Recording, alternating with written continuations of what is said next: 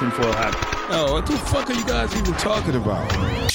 Global controls will have to be imposed, and a world governing body will be created to enforce them. Welcome to Tinfoil Hat. We, we, we, we go deep, homeboy. Aaron, open your mind. Drink from the fountain of knowledge. There's lizard people everywhere. That- that- that- that- that- that's some interdimensional shit. Wake up, Aaron. This is only the beginning. Dude, you just blew my mind. Are you ready to get your mind blown?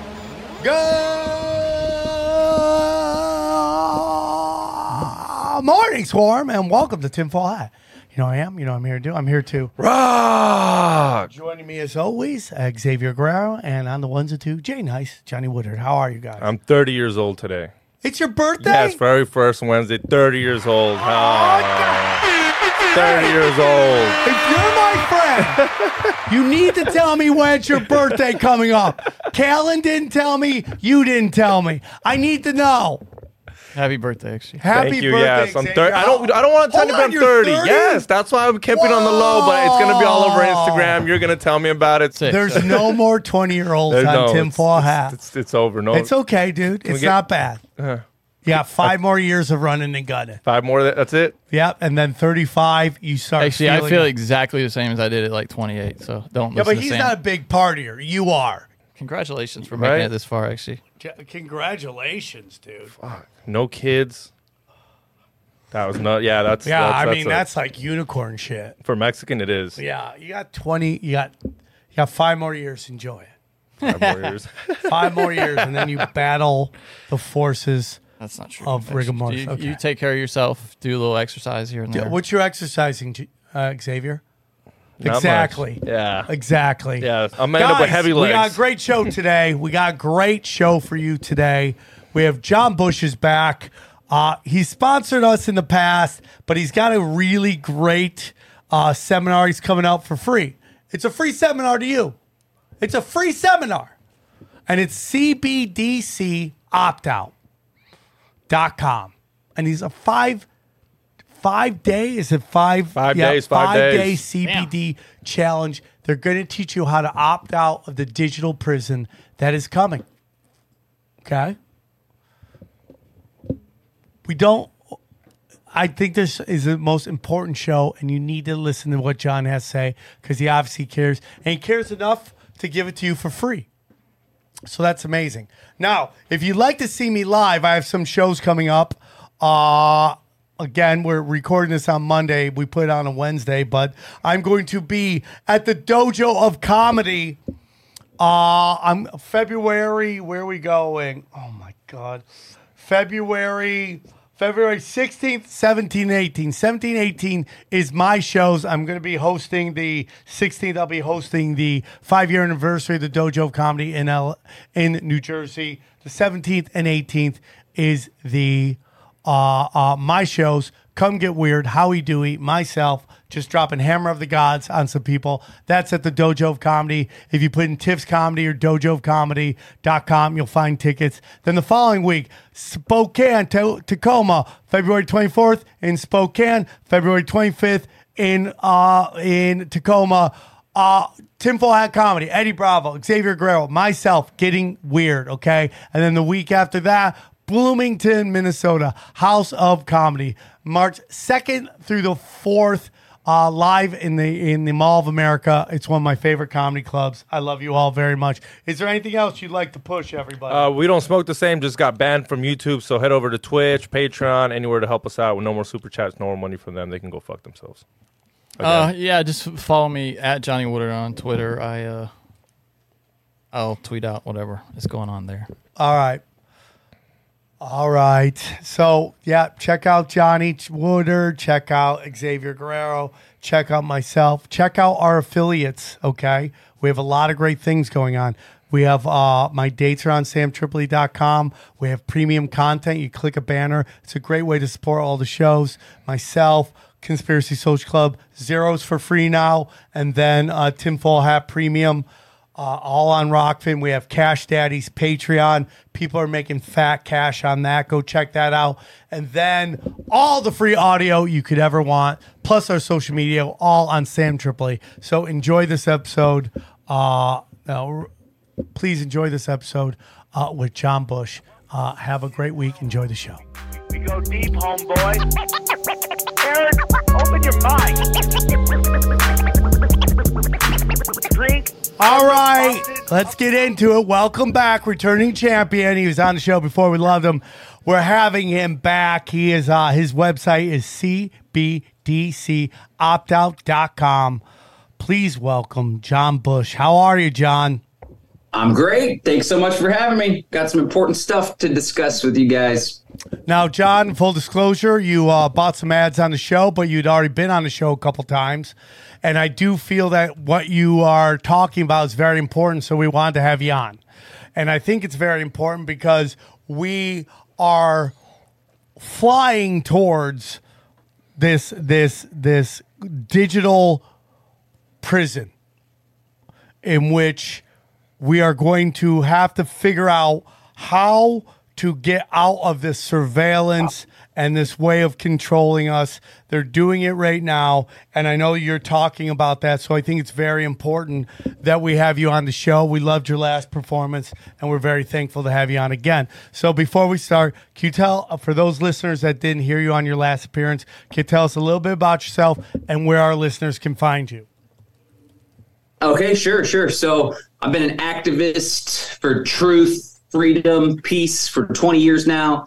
Uh, woke up, quote unquote, although you never really complete complete your wake up process. Um, I woke up in 2002 when I caught a documentary by old Alex Jones about 9/11, 9/11 Road to Tyranny. That sent me down a rabbit hole of researching the conspiratorial view of history. Learned about uh, libertarianism from Ron Paul and his campaign in 2008, and did a lot of political activism we had some victories, but I was unsatisfied with those victories because in reality, we weren't creating more freedom for ourselves and our communities. We were simply slowing the growth of tyranny. So then I started exploring alternative institutions, uh, opting out of existing systems and building new ones. We call it exit and build strategy. Yeah. Uh, around this time, I learned about Bitcoin and cryptocurrency, uh, helped to start a network uh, that's now over 36,000 people strong called the Freedom Network. And it's just free people getting together to work on solutions and creating more freedom. Uh, more recently, I started a company where we, we do online courses, we do in person workshops and events. It's called Live Free Academy. The website's livefree.academy. And it's this company that's hosting this CBDC opt out challenge. Okay, so let's get into that, man. So uh, thank you for that. I'm super excited to. Uh, I love who you ha- have. Um, are these guys speaking at the? Uh, all these people speaking, or are, or are they people who've uh, appeared on your show before? Uh, you show you show a bunch of people here like uh, Derrick Broze, who I love, and uh, Richard Grove and James Corbett. Are they speaking at your events? Yeah, a lot of them have spoke at events. In, the, in fact, every single one of them spoke at events in the past. But they're all going to be guests on the CBDC Opt Out Challenge. It's a five day thing. It's totally free. I'll be going live every day, February 6th through the 10th. Uh, we're going to teach people what central bank digital currencies are and specifically how we can navigate around them to create free communities, our own economies using alternative currencies. And those folks are going to be guests that help me to convey these ideas and strategies so people can implement them in their lives. Well, I love it, man. So let's get into this, man. We've we've seen this what's going on in China now with this kind of like surveillance system that they have. Everybody calls it the Chinese uh, surveillance system. It's really the CIA, uh, Pentagon, you know, DARPA system that they brought over there to test on those people and what they're going on. And we're starting to see it slowly, slowly, slowly be implemented here. We were just talking on the last show about how you know you they're they're not taking cash at a lot of the grocery stores right now, or they're limiting it to you. Uh, they're like, okay, if you want to pay cash, you got to go to this with a live cashier, and the line's down the the hall. But you can go to this uh, really quick, buy your groceries at self checkout, but no cash. no cash. They're doing it. They're slowly doing it. So my question to you, John, is like, can we truly opt out of this thing? Is there a way to opt out on an internet that is being controlled by the people who want to control us? Uh, yeah, there are ways, and it just really depends on how far people want to take it. So during this challenge, we are going to present a wide range of solutions. Now, there's going to be some folks like uh, Derrick Broze, for example, that are going to take it all the way. They're going to drop the bank account. They're going to stop paying taxes. They're going to only use alternative currencies, right? Now, some people, like myself, will take a more middle path approach. But I think the real important thing to do is to recognize, and we already had some suspicions. We already were aware of this strategy, but after COVID, it became very clear that the way the government, the deep state, the shadow government operates, they get people to do things they normally wouldn't choose to do voluntarily by making life difficult for them. And so that's what we're going to see take place with the central bank digital currencies. And the overall strategy, essentially, that we're going to teach in this challenge is to preemptively position yourself so you can at least meet your basic needs. You can acquire food, housing, whatever it may be. So if they say all of a sudden you can only use CBDCs, and if you don't get up to date on your shots, uh, you don't have all the 20,000 boosters that they're passing out, uh, then we're not going to let you do business. We're not going to let you use the currency. This is what the mark of the beast was really all about. So we want to have a bunch of people start trading amongst themselves, uh, finding the local farmers market vendors, finding the childcare, the plumber, the electrician that's willing to barter or that's willing to use cryptocurrency or silver dimes or some sort of time bank, whatever it may be, whatever works for each community. And so I think that's how we're going to avoid it. And there's a lot of people that think like we do, but people are really going to have to do some work in order to be prepared for this. Because if we don't do anything and we just allow it to happen, I feel like this central bank digital currency is one of the death nails in the coffin for freedom. And future generations will grow up never having understood what it was like to trade outside the system or to not have every single transaction scrutinized. Yeah, I mean, you, you, some of the things you wanted to talk about is obviously that, uh, you know, CBDC, which is going to be the Federal Reserve digital currency. Okay, they're going to be able to use it to basically uh, stop it so you can't buy anything. You can't go to the store buy anything. You you know, I, I mean, I'm sorry, dude, but I know a lot of people that are talking about how they're. I mean, you talk about the guys that the last uh the last American vagabond, like he's constantly talking about how they're messing with his computer. That he, you know, people in his apartment building, they have no problems with their their internet. His internet drops all the time. Eddie talks about anytime he does uh, a, a show with Jim Breuer, bam, his internet goes bad. They're doing it all the time. I mean, I have this new iPhone. It has so much problems. Johnny says he doesn't have a problem. Are they messing with me? You never know. I mean, it's important that we uh, use technologies, we figure out ways that are uncontrollable or at least relatively uncontrollable. Because these CBDCs, there's all sorts of stuff they can do with them. And just to be clear, most of the money in the U.S. and most countries, it's it's digital now, right? It's a bunch of ones and zeros. And in fact, when the Federal Reserve creates new money, or when commercial banks create new money, every time you take out a loan, that's new money that gets created. It's mostly ones and zeros on an account, sending it Right, through right. PayPal or Venmo, right? Well, along with the CBDC, they would ultimately eliminate cash. But the big concern is that now there will be digital money that's programmable. So there's all sorts of stuff that they could do with this. For for starters, you can track, trace, and analyze all of it. So right now you can still do stuff off book. You can, you know, the waiter or waitress that gets a cash tip, oftentimes they just pocket it. They don't claim it on their taxes, right? Well, all that will be a thing in the past unless you prepare for it. But what's even more frightening is let's say you listen or download Tinfoil Hat podcast, Yeah. or you um, attend a protest and your phone it tracks it and uh, it, the GPS coordinates, or perhaps as happened recently in Canada. you financially support a peaceful protest movement, the Freedom Convoy movement, right? They actually shut people's bank accounts down for that. So this isn't very far fetched. Here's another one that I think is highly likely, and um, I'd love to talk about more the the nexus between central bank digital currencies, digital ID, uh, social credit scores, and then the vaccine passport. It's my belief the vaccine passport is going to evolve into some sort of carbon passport, right? They're using environmentalism as a means to implement the New World Order globally ever since Agenda 21, even before then. And so the World Economic Forum, which is a big proponent of central bank digital currencies, they're actually talking about this PCA, personal carbon allowance. So it's not very far fetched, and this will happen in the distant, not so distant future where each individual or each individual household is given a certain carbon allowance per month, perhaps. And let's say you go over that carbon allowance because you haven't purchased the offset credits or you weren't recycling enough or you went on too many trips to visit your elderly parents out of state. And now you go to purchase a plane ticket, they'll automatically incur a higher fee through the central bank digital currency system, which is integrated with the carbon allowance or perhaps they won't let you travel at all. Or maybe the price of gas is more expensive because you still have one of the gas guzzlers instead of an electric car. The point is, because money is such an important role in an economy and in our lives, they are going to leverage this digital system that's a total surveillance system in order to coerce people into behaving a certain way. And it's a very frightening prospect. Yeah, it is. It is scary here.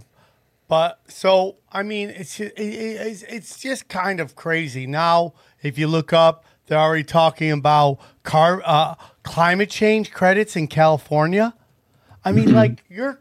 I mean, it's nuts. It's nuts. Where do you think it's going to start? Like if you drive a Tesla, like it, I mean, if you drive an electric car, you're already allowed in the carpool lane. That's Well, that's dude, a low they credit already, score. I That's mean, they already score. give you the federal government gives you seventy five hundred dollars to buy now an American made, but an, an EV. I mean, you get seventy five hundred dollars taken off the price of the vehicle. They're already doing that. Oh my God, 2023 residential California climate change schedules. I mean, like, And they're they're they're. I mean, it's they're coming for our gas uh our gas tools. You know, even lawnmowers and shit like that. That's all going to be banned. Oh. It's going down. And the whole climate thing, I mean, they've It's a been using that climate change scare for quite some time. So it's definitely going to be a big part of implementing the system. And unfortunately, this whole World Economic Forum thing and the Great Reset, they're very, very, very, very sneaky. They're very sneaky in that a lot of this sounds like, oh, great, we should care about the environment. Um, but in reality, it's all just mechanisms for manipulation and control but there is stuff we can do about it. It's going to take a lot of work and a lot of people, but uh, we're going to present some ideas and strategies that can hopefully set people up for success to Yeah. avoid all this. It's kind of crazy, man. It's like super crazy, and it's it's like it, it seems like the masses are. It's like the masses versus a small group of people, and I'm not even just talking the World Economic Forum. I'm talking about the people that are participating in pushing the lies. I have a buddy of mine. I think he's the, one of the funniest dudes I've ever met in my life. And bro, he just pushes the, and he's he does it in a funny way. And it's not that he's a ba- he's not a bad guy anyway. He's actually of like in Hollywood. He doesn't even live in Hollywood anymore. He left, but like he I forget what the joke was. It was like, oh, maybe if like you know we'll, we'll make up the only way Alex jo- uh, or Ke- or who was the guy who got who shot somebody on? Oh, Alec Baldwin. The only way Alec Baldwin can come back is if he sh- shoots Kyle Rittenhouse, right? and right, it's a line. It sounds funny, but it's it's based off the narrative that Kyle Rittenhouse is a fucking white Murderer. supremacist. Or no, well, it's based on the idea that people who think he's a white supremacist run Hollywood. That's Yes. what. That's the joke. And it's a well written joke by a fu- wonderful person. But, you know, this guy's also talked about, you know, climate change is our biggest thing. It's like, well, now if he's that, then he probably doesn't mean it the way I said. But it's funnier the way I said it. Yeah. yeah, okay. Are you punching up his uh, stuff? Well, but I'm saying if if if he was like Bill Hicks and he said it, then that's how I would take it. But Right. obviously he's not. No, and he, he is he's he's funny, bro, and I love him, and he's a great guy. It's, it's just it's just this is the narrative being pushed, but it's like this tiny group of people. Why is it always rich white kids that are concerned about the environment? Because it's not a tangible thing. It's it's a concept. And you can, you are fighting windmills. Rich kids are Don Quixote and they're battling windmills. That is what they're doing. Nothing else to do. I mean, They have their all their basic needs are from the moment they cried their first cry out of the womb. They most likely were born in the best hospitals, went got the best nannies, got the best pre- preschools, best kindergarten, bang bang bang, all the way up to getting internships in the best gigs, getting I mean, you, everything's been taken care of. So you have to worry about things you can't tangibly touch climate change, racism everywhere, sexism everywhere, homophobia anywhere. And it's not just like, it's not just, hey man, I love everybody. No, it's you have to push the agenda full force to be accepted into that group. And even when you do that, they'll still sacrifice you at the altar. There's, there's a lot you got to sacrifice to be them. There's a lot, lot I you mean, got to look at the believe guy be from behind. all, all Gas No Brakes. He was totally woke, and they still took away everything from them. Hmm. That's a good theory that folks that have no struggle in life have a bunch of extra time on their hands. So they're looking for stuff to struggle about. But I mean, I mean, if you're busy trying to make ends meet, then it's less important than some esoteric BS like you're talking about. It's all it's the perfect mechanism to control to freak people out. Like civilization's gonna end, you're gonna die, we're gonna destroy the planet. Now give up your rights um, you got to hand it to them And it's been something, this environmentalism thing has been something that's been leveraged for quite some time, without a doubt. I mean, if you look up all the things environmental alarmists got wrong, it's literally everything that's come out of their mouth. So now, on top of that, they are telling you there's too many people.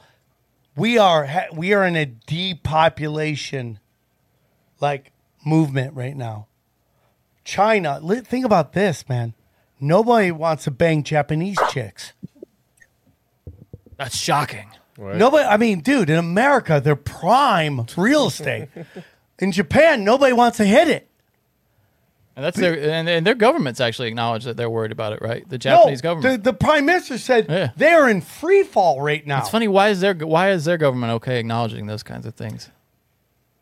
because I think they're already like um, you know after World War II, the U.S. government went in there and structured their entire Yeah. government. They're completely under control. I mean, when, when when we notice it, it'll be too late, right? When we when we assume that there's not enough children to take care of the old people, because that's China's problem, right? That they don't have enough Children, I mean, dude, enough people to take care of the some- elderly. I'd love to hear your thoughts on this, John. But like, I think the whole COVID thing had to do with putting in DNA splicers and killing off the elderly because they can't afford it. It could be. I mean, that's that's who it affected the most. There's all sorts of theories about why it happened. Some people think that they had it in the works for a little bit further on down the road, and then Trump, like him or not, I don't think he's controlled opposition like some people do. Uh, he kind of disrupted a good chunk of their agenda. Now, mind you, he's totalitarian. He racked up the dead. He's not perfect in any way whatsoever. I don't support the guy. I always like to throw out that disclaimer, but he did represent a departure, at least in part. But then you could throw that back in my face because he's the one that rammed through the uh, Operation Warp, Warp Speed. But when it comes to studying the Great Reset, right? And I imagine most of your listeners are aware, but if they're not, it's this effort. It's a marketing campaign, really, for the New World Order 2.0. Uh, they want to reshape economies. They want to reshape the way people do business. They're going to implement this concept called stakeholder capitalism, where what matters for a company is no longer going to be profits and benefiting the directors or the shareholders, which in order to do that, oftentimes you have to benefit the clients and the customers, right? But it's going to be like all the stakeholders that are affected by this business. And of course, the earth and the environment and the climate will be one of these stakeholders. It's also going to be like inclusion and equity and all this woke jargon and nonsense. And then another piece of it is this fourth industrial revolution. That's where they'll merge biology and technology, wear, wearable devices, implantable devices, 5G interconnectivity, smart cities, right? And so COVID and all of the policies that were enacted after COVID or during COVID, they fit hand in hand with this great reset agenda. Keeping uh, the metaverse is a big part of it too.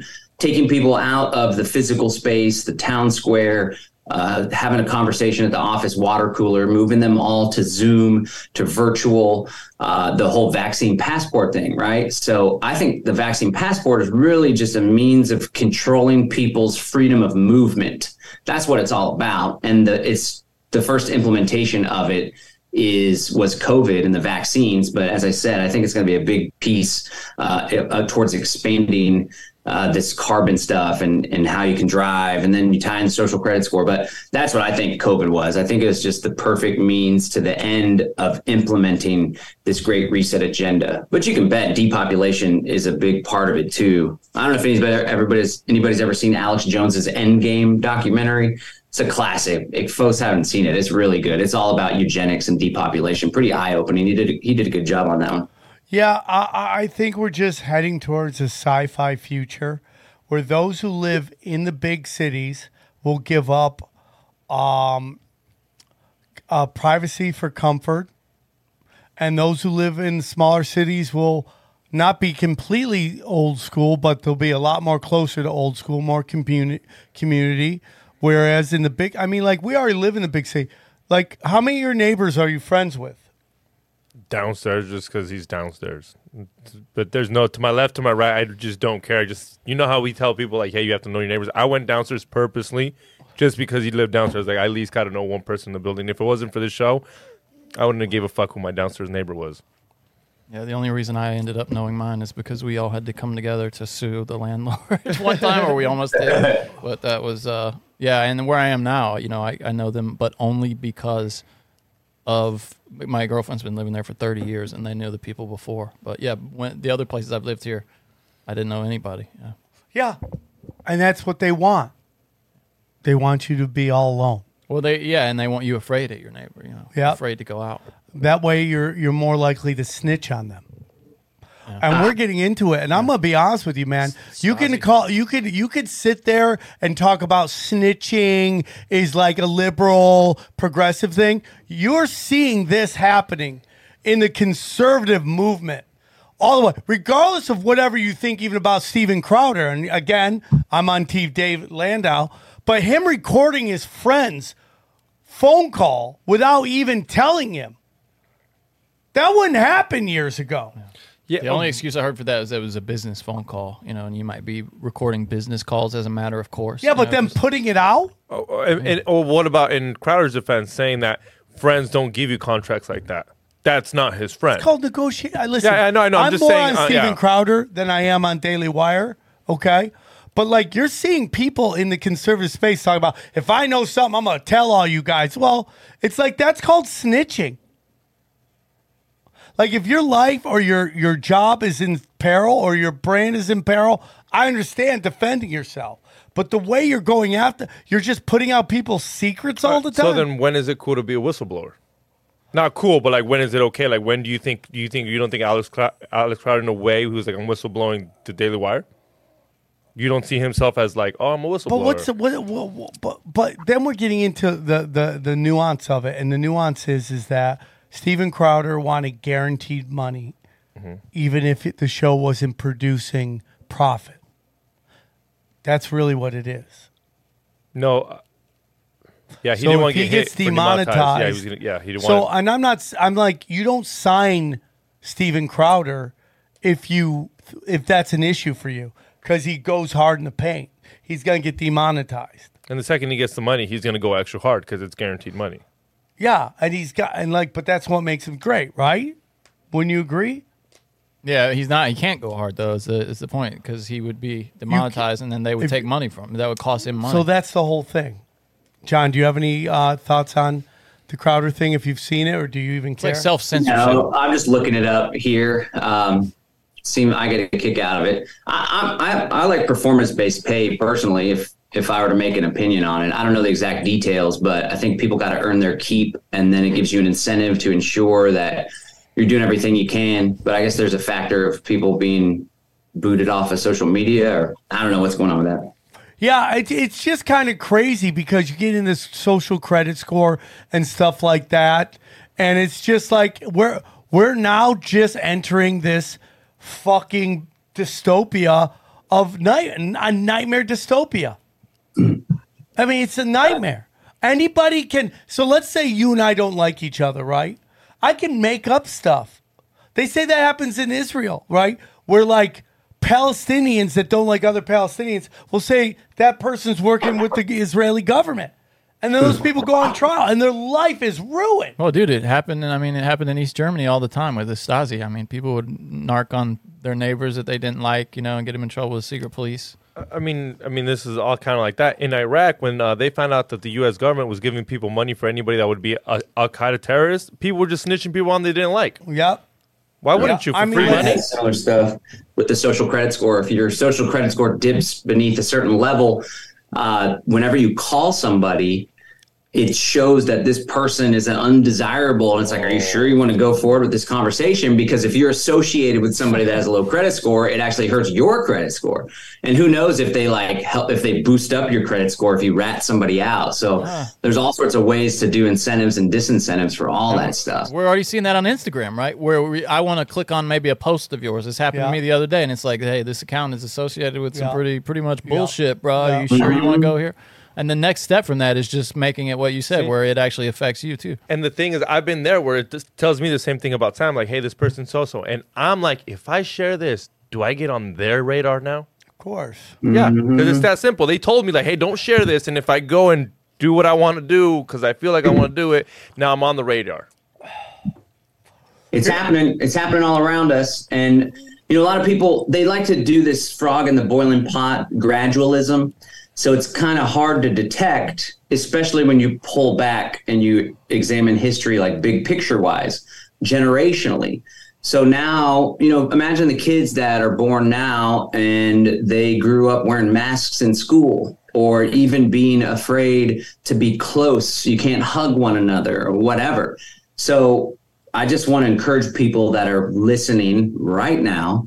It may seem like some far fetched thing, but in reality, a lot of this stuff is already being implemented with the, in our, on our planet. A lot of it's being implemented in America, where I imagine most of the listeners are. And it's only a matter of time before these systems are rolled out completely, integrated with one another. Again, the digital ID, CBDCs, social credit score, and vaccine passport to where it's not going to be like a flash in a pan or you wake up one day and all of a sudden we're in a digital prison planet which is funny by the way because remember the big thing used to be fema camps? The fema camps the regional fema camps. Now we don't even need the fema camps. Everyone's just imprisoning themselves through technology. But i just want people to really focus on where things are going and what the world is going to be like for our children, or if you haven't had children yet, or your grandchildren, or just imagine three or four generations down the road, kids that haven't even been born yet are going to grow up in a pretty nightmarish totalitarian system. So I just am sharing that hopefully so we can light a fire under people's butts because there is a way out of this. And like I said, it's going to take massive action to pull it off and a lot of people, but we've already assembled a ton of people. And then there's a bunch of people that think like we do. They're just not, not taking action. So we can wake people up, right? Let's try to recruit as many people to the freedom cause. But more importantly, let's help to activate the people that already see a problem because we can focus on the problem till we're blue in the face. We can write articles, people can share videos, whatever. But ultimately, we need to act and put these ideas into practice. And it's my hope that through decentralized, voluntary, transparent systems, new types of organizing ourselves, new types of sharing money, doing business with one another, uh, we can show people that there's another way to live. We don't have to be dependent on government for peace and order. We don't have to be dependent on big tech and social media, big tech social media to connect with one another. We don't have to depend on YouTube to get the videos out. There's other platforms, and we got to build it. You know, if, if you build it, they will come.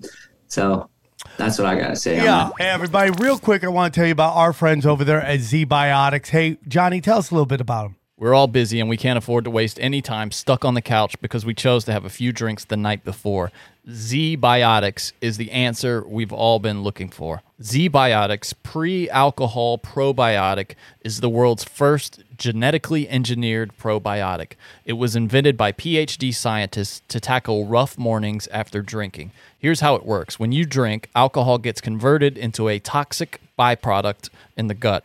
It's this byproduct, not dehydration, that is to blame for your rough next day. Z Biotics produces an enzyme to break this byproduct down. It's designed to work like your liver, but in your gut where you need it most. Just remember to drink Z Biotics before drinking alcohol, drink responsibly, and get a good night's sleep to feel your best tomorrow. I know one of my closest friends, they've been trying Z Biotics for a couple of weeks now and already swear by it. They felt great the next day and they can't stop preaching it to everybody they meet.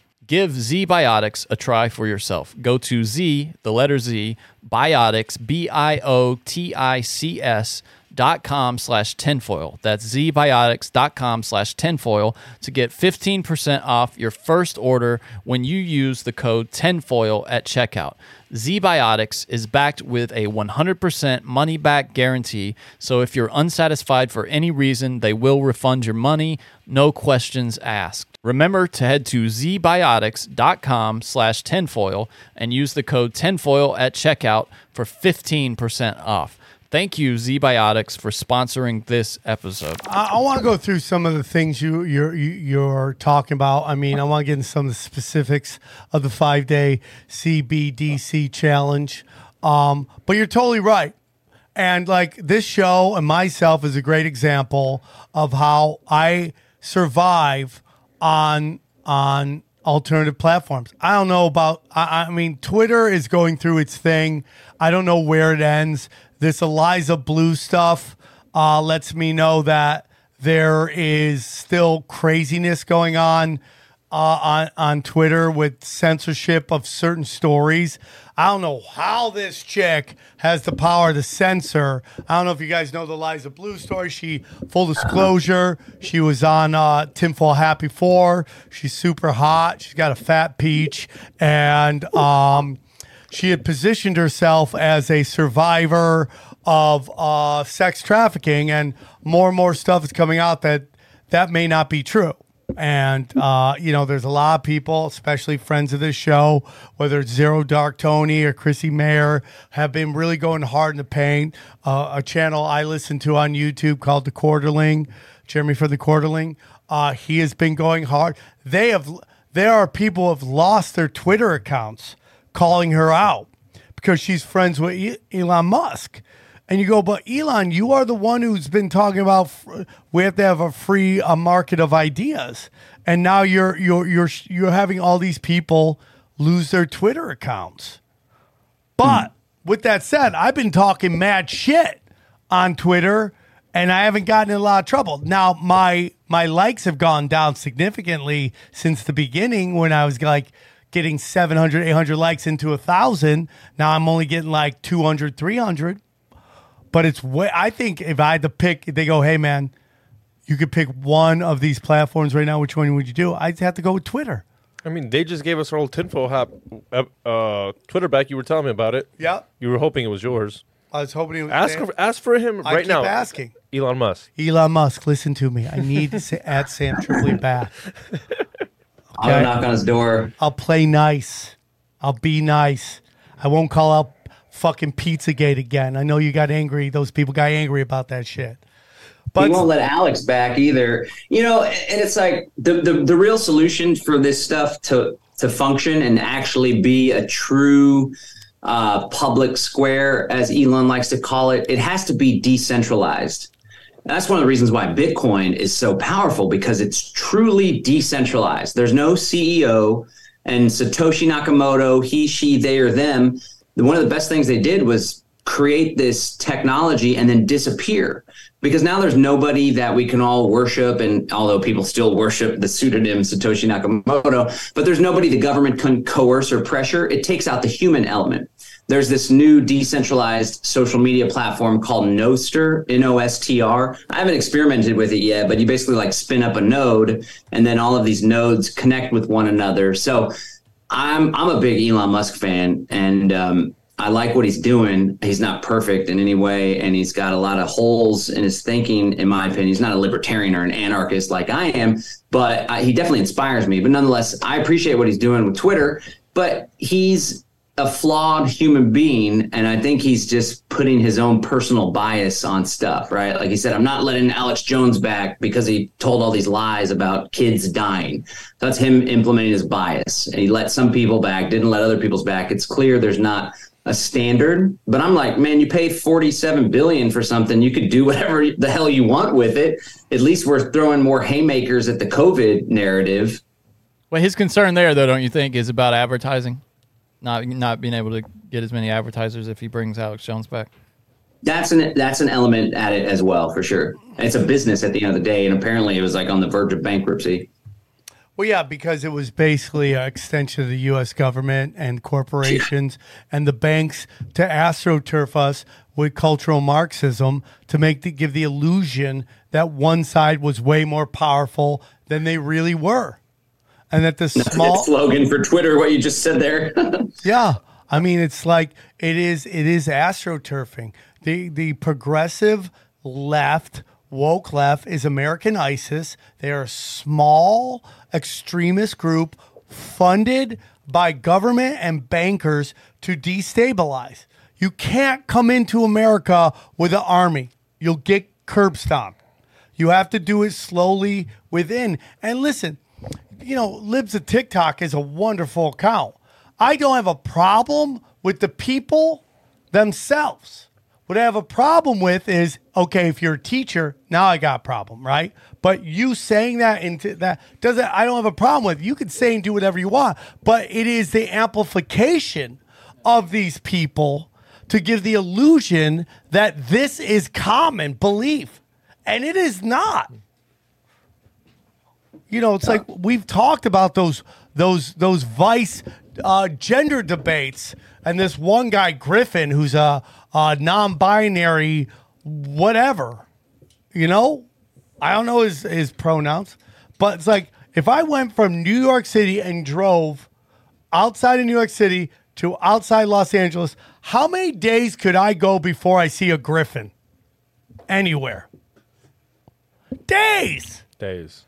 Days because it's not Not even that far. Riverside. it's Riverside. 0.00 percent of the population made to seem like it's a giant part of the pop. Even that that discussion that they had on there, it was two. It was nine guys. Two of them were gay.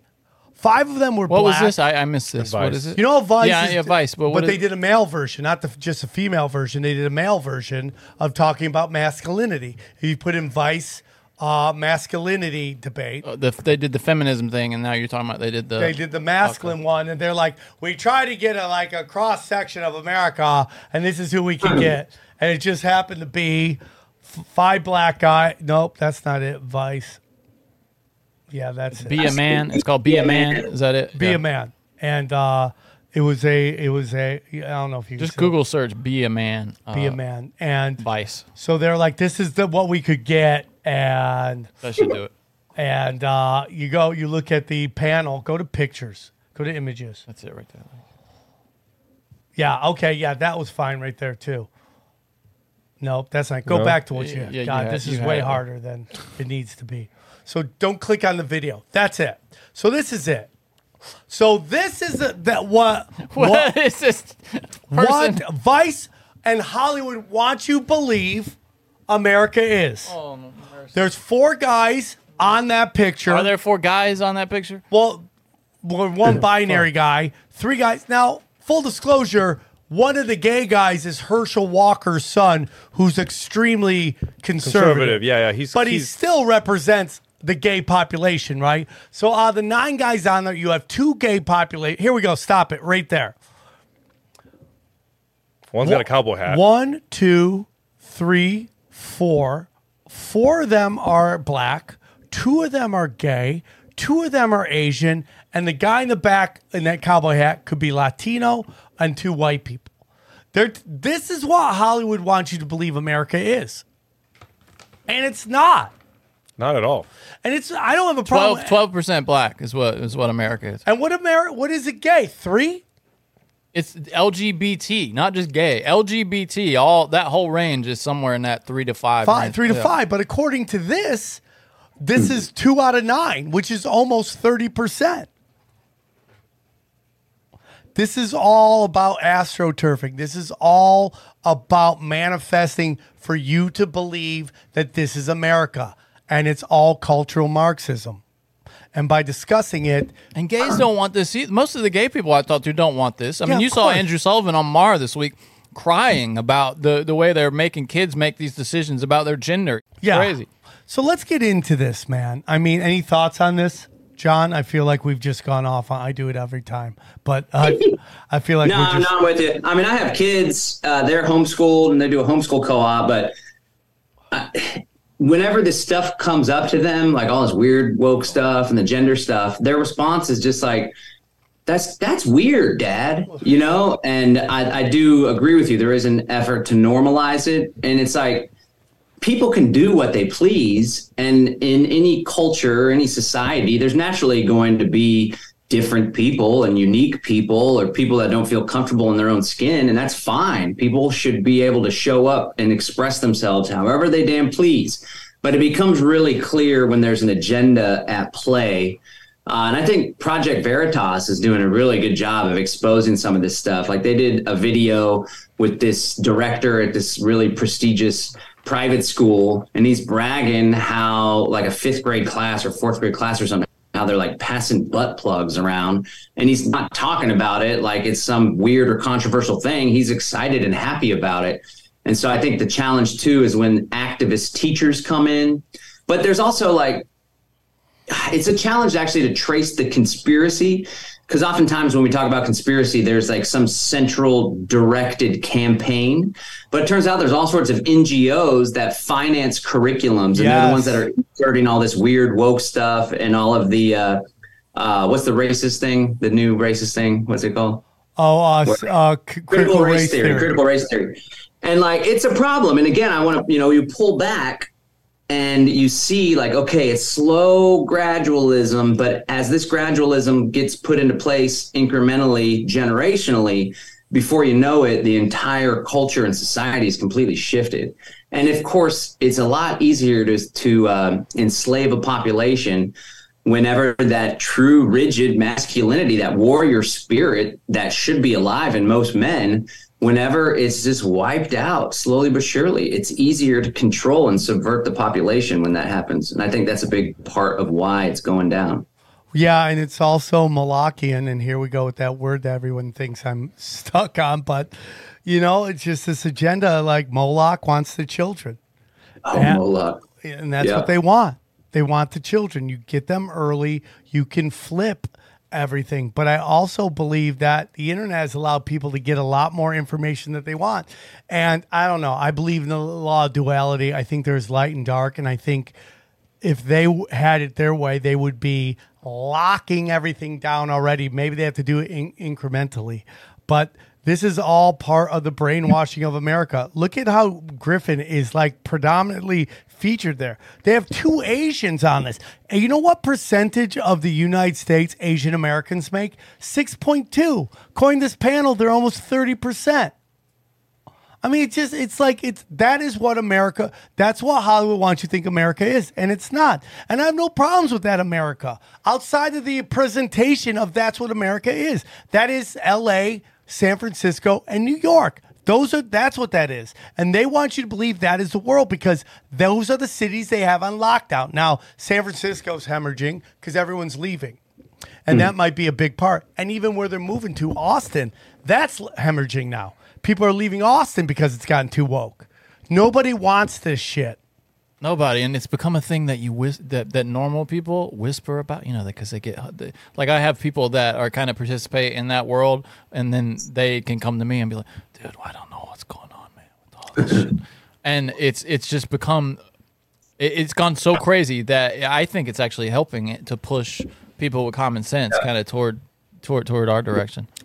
Yeah, I mean, every action has an equal and opposite reaction and the like there's cities that are still obviously giant and they're the population centers but uh, myself i was born and raised in austin and after all the covid lockdowns i had to get the heck out of there because i would drive my ex-wife and i share custody and i would drive to meet her halfway because she lived north of houston so there would be this three hour drive, an hour and a half to the midpoint, an hour and a half back. And I noticed during the lockdowns and all the crazy masking, the further you got away from the big woke city, the fewer people gave a damn about COVID. And it's not like people are dropping dead in those country country towns. But you know, earlier I wanted to point out because Sam, you were talking about, you know, the people in the city are the ones that are going to be affected most.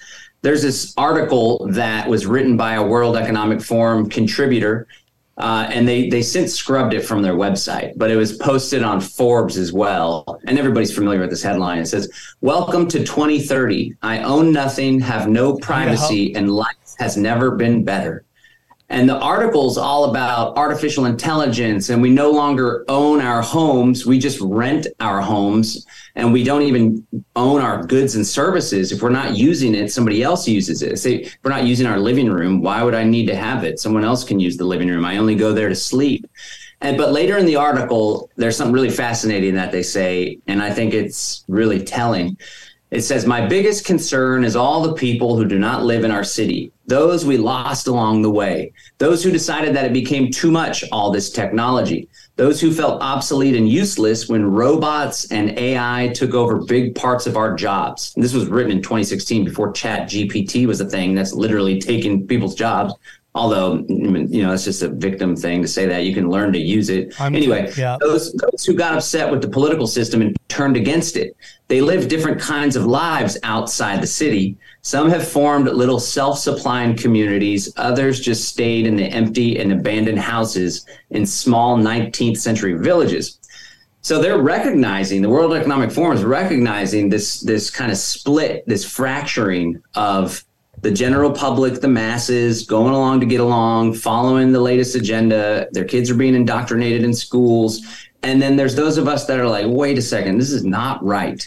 And so one of the things we do in our in our movement is like we're really encouraging people to get the heck out of the city because this central bank digital currency, the surveillance state, the 5G smart city, uh, Internet of Things, it's all going to be very, very, very, very strong and powerful and affect people's lives way more when you're in the big city than if you got the country life, the farmer's market, and you got a bunch of freedom people living in the small town or on the outside of the small town. So I think that's a big part of escaping a lot of this, and we'll feature that uh, briefly in our challenge. That'll be part of one of the days. All right, man. We're having depopulation problems. And you know what? You know who's trying to help us? Blue Chew. That's right. Blue Chew. Let me tell you a little bit about Blue Chew, my friends. Guys, shouldn't you always be at your best? 2023 is the year to maximize your performance in the bedroom. Listen up. Go to bluechew.com. Blue Chew is a unique online service that delivers the same active ingredients as Viagra, Cialis, and Levitra. Okay, buy a chewable tablet for a fraction of the cost. That's right. And you can take it anytime, day or night. So you you can plan ahead or be ready whenever the opportunity arises. The process is simple. Sign up at Blue Chew, consult one of their licensed medical providers, and once you're approved, you'll receive your pres- prescription within days. Best part, all done online. So there's no visit to the doctor office, no awkward conversations, no waiting in line at the pharmacy. Blue Chew tablets are made in the USA, USA, and prepared and shipped directly to your door in a discreet package. Okay, I love Blue Chew. These guys love Blue, Blue Chew. Who knows where we would be without Blue Chew? Okay, we love you, Blue Chew.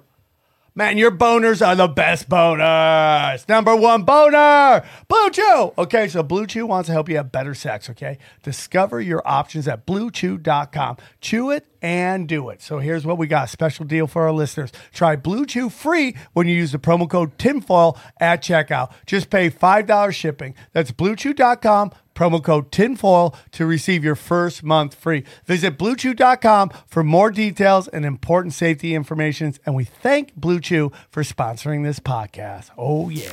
So, you know, Eddie Eddie Bravo talks about all the time about his thoughts are that a lot of these, like the hills have eyes, the serial killers in the forest, is all about scaring you from living in the, in, in in these small communities. Uh, you know what I'm saying? And like all all the stuff about big cities are always in the future. Uh, it's going to be crazy. But now it's all sex in the city and all that stuff and that and all the fun that you have in the cities and all the money that can be made and everything. You know, Wolf of Wall Street. Oh man, you know we're we're running and gunning on Wall Street and shit like that. Not that Wolf of Wall Street was a positive, but it's still like Can they still play that narrative though? what? Like Sex in the City and uh, like Wolf of Wall Street. That was that was when it was cool to live in the city. Like, I don't want to live in New York no more. I don't even want to live in downtown or, or Hollywood anymore. Ten years ago, I thought it was cool.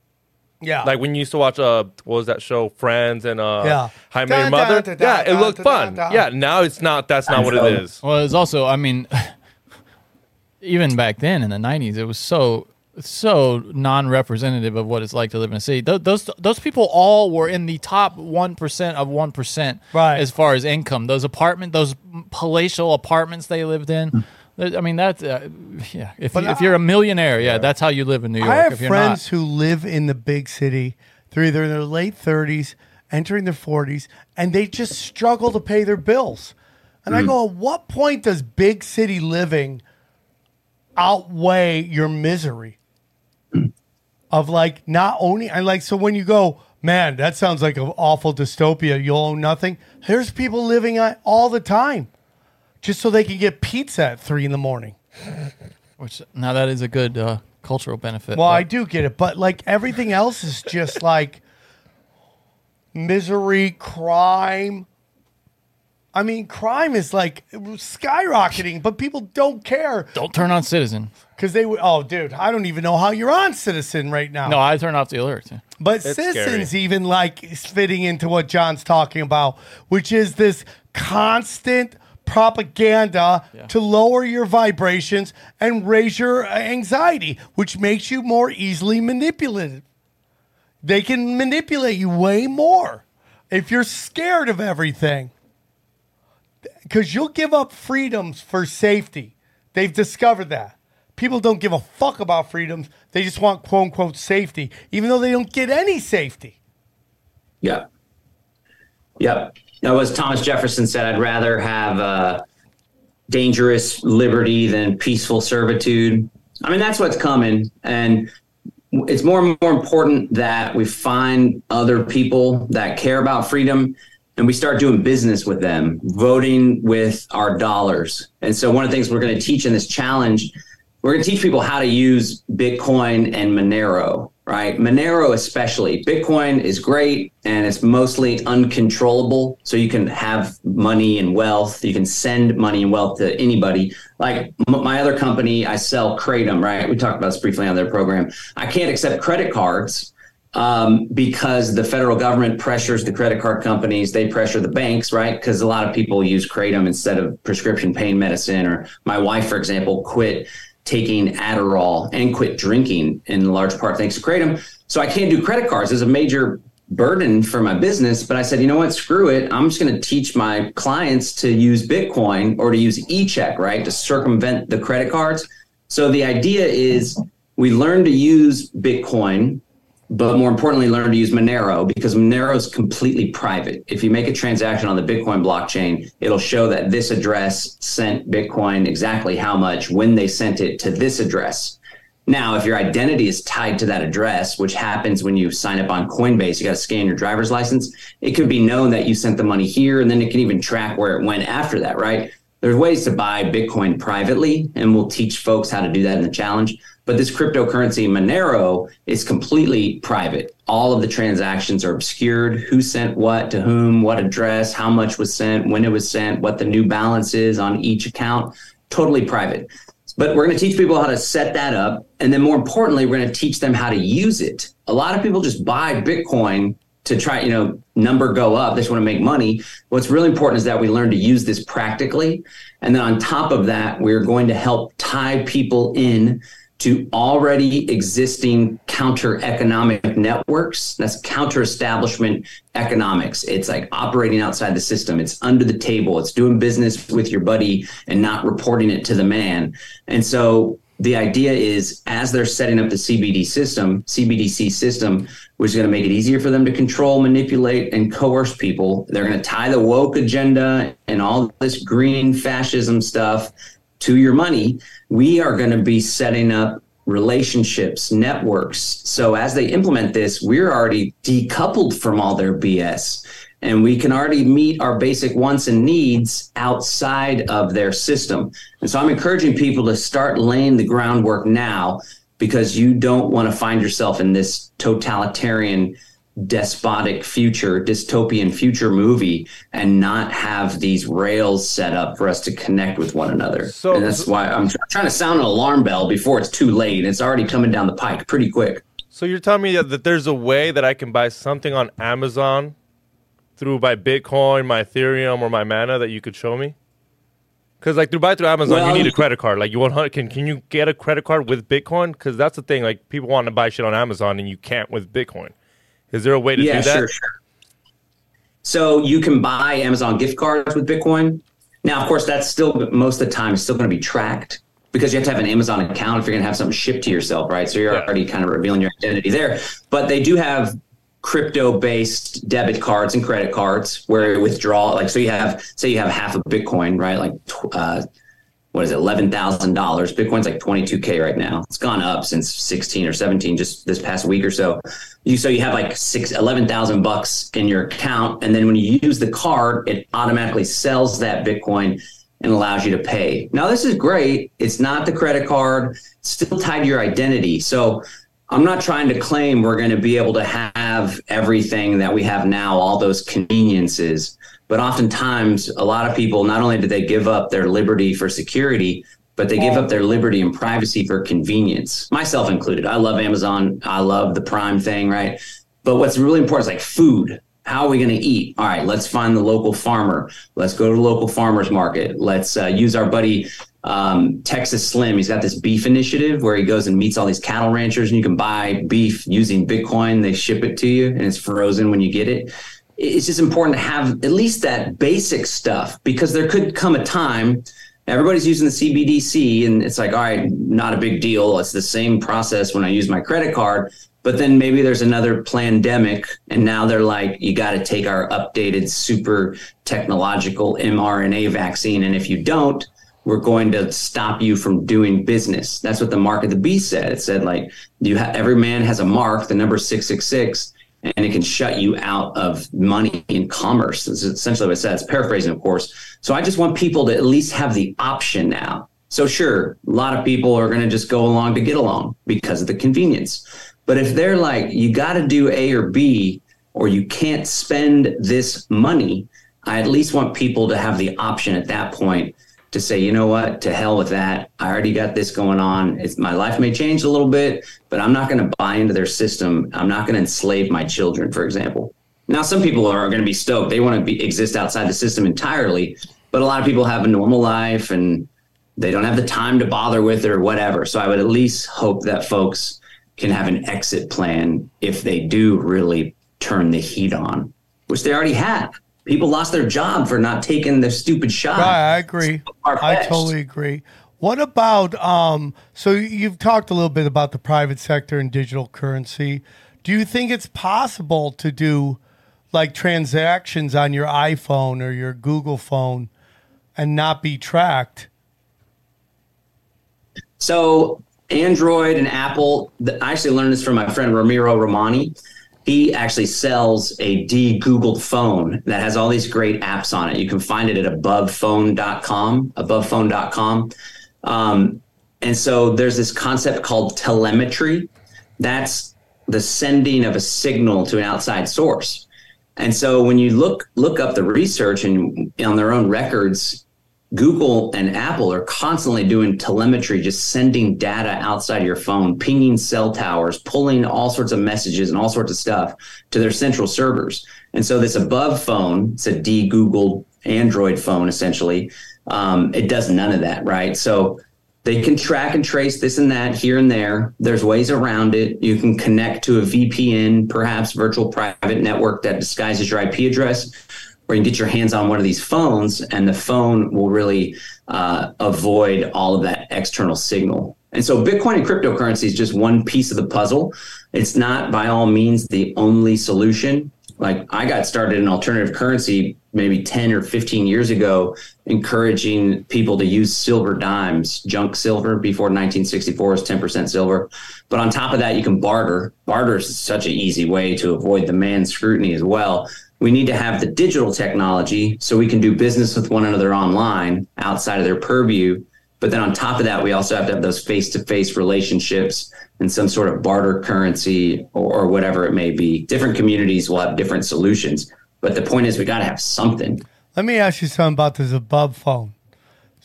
Do I have to be on a T-Mobile network?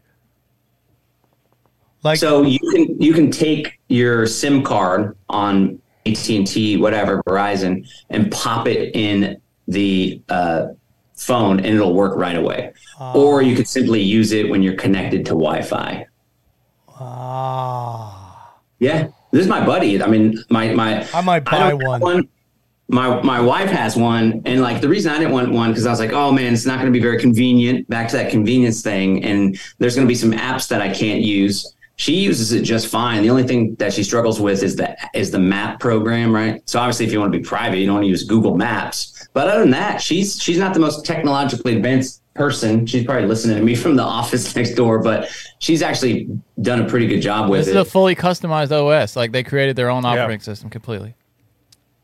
I think it uses something called Graphene OS, yeah. but they customized it and they put all these sweet apps and stuff on it. Hmm. It comes pretty decked out, especially if you buy one of these fancy ones. And it's not. It doesn't interact with like the Google Play Store or anything like that, right? There's no app store that in the traditional sense. Is that right? So you can add an, the Google Play Store, or there's a couple that have a lot of the Google Play Store apps, but it's not the Google Play Store. Okay. There's even some that are just for like techie programmer kind of stuff and privacy stuff. So you'd be surprised. There's all sorts of apps that people have developed that are purposely made to protect your privacy. Cool. All right. I'm interested. I might buy one. I might have a coupon code, live free live free if, if there's an opportunity to put in a coupon code. We'll figure it out. We'll just send it to us. We'll figure it out. Um, yeah. So so uh, I'm all about getting out of the banks. You know, I've had to open up a. I have a bank account, a major bank, and now I've opened up a second one, so I don't go over the threshold that the government will cover your accounts. Oh, I thought you were trying to like avoid what happened to Kanye well, I'm just trying to diversify. I don't want to have just one, my money in one bank. So if yeah, something that happens like that, I'm trying yeah. to mix mix it up. But I would love to not have to use traditional uh, systems. Like, and I think that everybody in the crypto world, the biggest thing they have to do is create practical applications. Now, when like when I talk crypto, I always hear all the people in the conspiracy world that this is, and, and maybe it's true, that this is a way to enforce uh, the New World Order agenda. What's your thoughts? I think I probably asked you this last time, John, but I feel like we no, should ask good. again.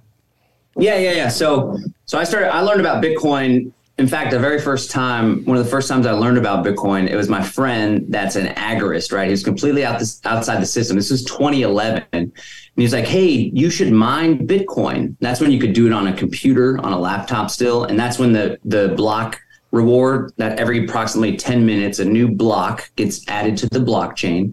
The blockchain is the decentralized distributed ledger. It has all the transactions that have ever taken place and every 10 minutes a new block gets added that's the collection of the transactions from the approximately previous 10 minutes Well, every time a new block gets added, whatever miner or group of miners, those are the people that verify the transactions, they're rewarded with Bitcoin. That's how Bitcoin gets created. Well, back then it was 50 Bitcoin every approximately 10 minutes. And I remember a lesson for folks. I always try to take lessons and stuff in life. Everyone should do that, right? Because then when crap happens, we're anti fragile, right? So we got adversity, we got struggle, we got pain, we got hardship, we make a mistake but we actually learn from it and improve our lives moving forward. But anyway, I told him, Oh, you know, I'm just so busy. Maybe I'll do it when I learn more about it. Right.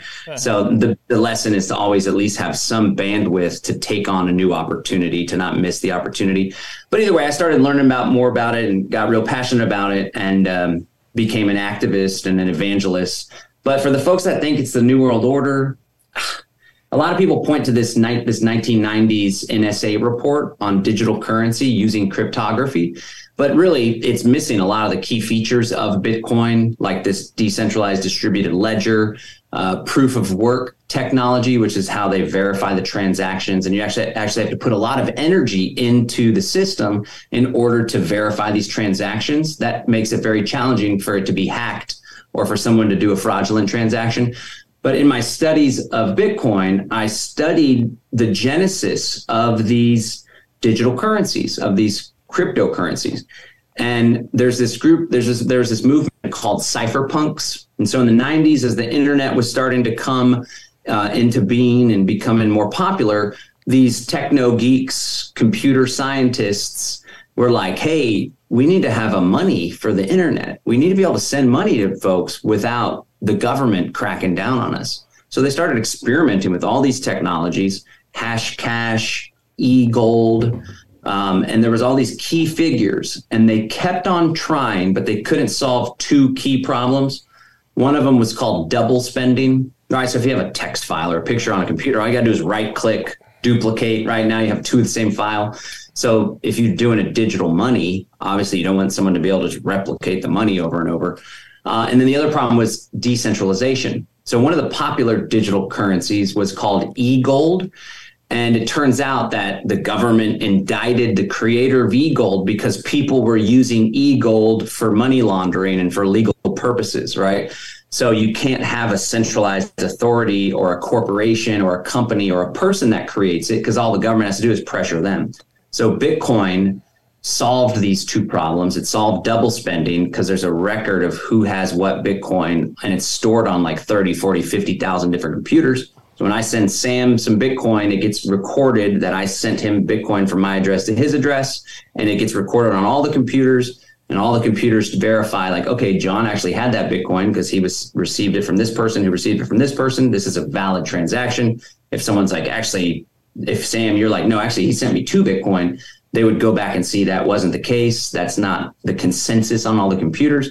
And of course, they solved the decentralization problem uh, because there's no person that owns it or controls it. It's distributed on all these computers. So that's the, my long way of saying is very, very, very likely, although we can't know for sure, but it's most likely that Bitcoin grew out of this movement because a lot of the key pieces the, Bitcoin essentially is a technology that pulled from this evolution of digital money, and somebody or a group of people finally figured it out. Like, Eureka, this is how we can do it. And then it took off. I think that is far more likely than the New World Order created it. And most people that are just like, it's New World Order money, they haven't taken the time to actually look at what it really is, nor have they traced this Genesis story. So I don't think it's New World Order money. Um, that being said, just like a gun, it's a tool. It's a benign tool um, that can be used for evil, you know, coercing someone, governments forcing people, killing people, or it could be used for good, defending yourself, uh, uprising or revolution, overthrowing a tyrannical government. Just the same with this blockchain technology. A lot of the digital ID stuff may be tied to the uh, a blockchain computer, blockchain technology.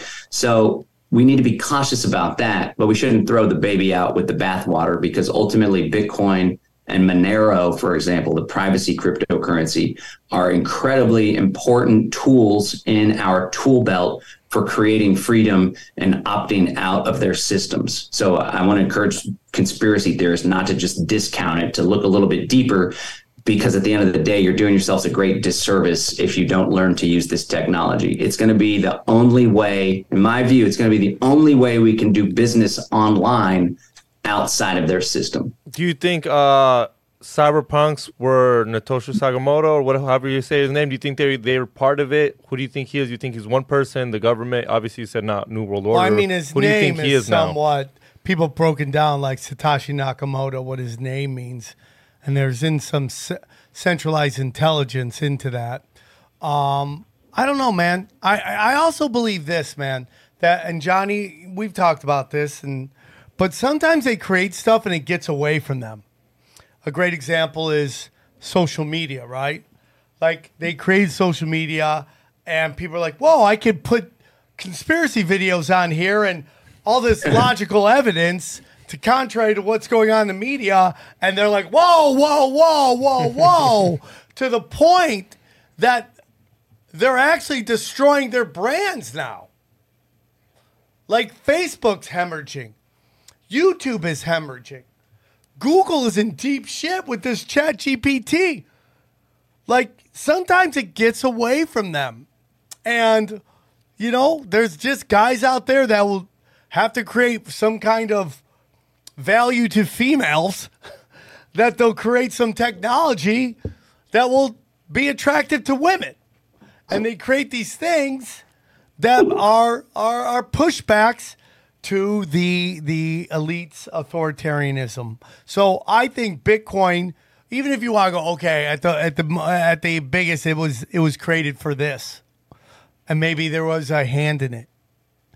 But what we're seeing right now is really smart people creating counters to what could be the digital the digital prison. In my Yeah. humble opinion. No, that's a good way to look at it. And a lot of people, especially in our conspiracy community, I think they give too much credit to the government, deep state, shadow government, whatever you want to call it.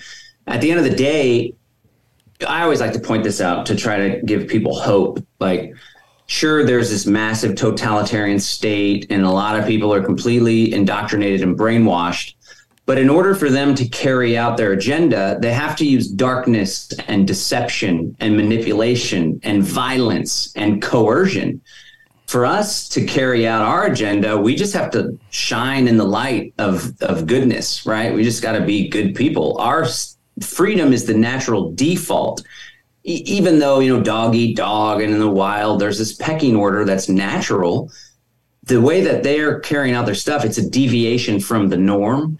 And that's why they got to try so hard at it. And that's why intrinsically people are just kind of like, this doesn't make sense. Now, I think a lot of the government school indoctrination kind of takes away our internal guide. Uh, and that's where cognitive dissonance comes in.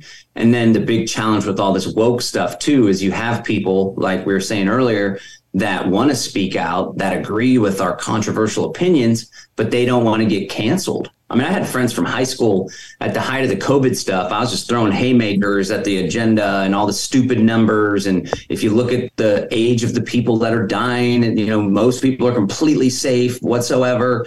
Um, I had people from high school message me privately, "Hey, thanks so much for speaking up. I would just get in so much trouble if I spoke my mind." So, you know, our side is the truth. Our side is the natural state of things.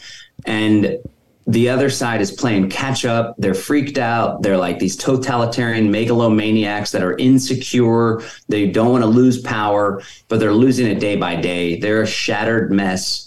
And these decentralized systems and the internet even it's like we didn't have this before. It was just like this is what we say is fact and if you don't believe us or if you speak out against our authority we're going to draw and quarter you in the public square.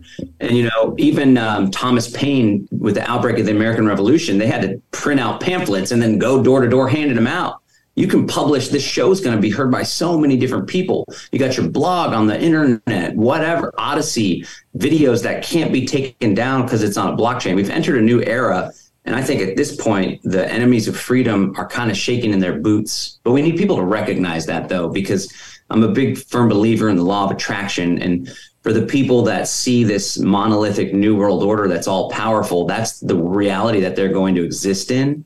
But for me, like I got my freedom crew, we regularly have 50, 60, 70 people show up. We got gardens going. We're having these grand events with 500 people in person, reaching tens of thousands of people on a live stream. That's my reality. And it's just people need to get out from behind the computer more and go out and do stuff. It really makes a world of difference. I agree, man. I agree, dude. Um, let's get into. I mean, you got your freedom cell. You just talked about it. What is uh, agorism, and why is it a solution? Okay, cool. So in the challenge, and again, folks can sign up for free. We're doing this for free. It's five days, the February 6th to the 10th. Um, you can sign up at cbdcoptout.com. On day one, James Corbett is going to present what CBDCs are with an emphasis on what are their vulnerabilities? How can we exploit them right? So the problem is central bank digital currencies surveillance money. You can be shut out of the money. They'll try to change our behavior. Social credit scores tied to your money and your ability to buy and sell goods and services. But the real solution to all the work we're doing with the freedom cell network people can join us at freedomcells.org freedom cells c-e-l-l-s uh, all the solutions that we're going to present in the CBDC opt out challenge, they're all part of this strategy called agorism. And this is something that was coined by a guy named Samuel Edward Konkin III. He wrote this book called The New Libertarian Manifesto. And essentially, it's revolutionary market anarchism. So, you know, you have like the Libertarian Party, and they're like, let's all go vote and let's try to get our people elected. Well, Samuel Edward Konkin used to be a Libertarian Party member, but he started growing disillusioned. He's like, this is basically just a circle jerk. We're not really getting anything done. We're not creating real freedom. So he's like, if we want, he said this specifically, and I quote, the consistent application of the philosophy of liberty is what brings about the free society. So it's not just philosophizing, reading books. It's not going out and voting and knocking on doors or yelling at government buildings. It's creating what he calls counter economic systems. So, you know, you had the counter culture in the 60s, like Yeah. bucking the system, anti war, hippies. Yeah.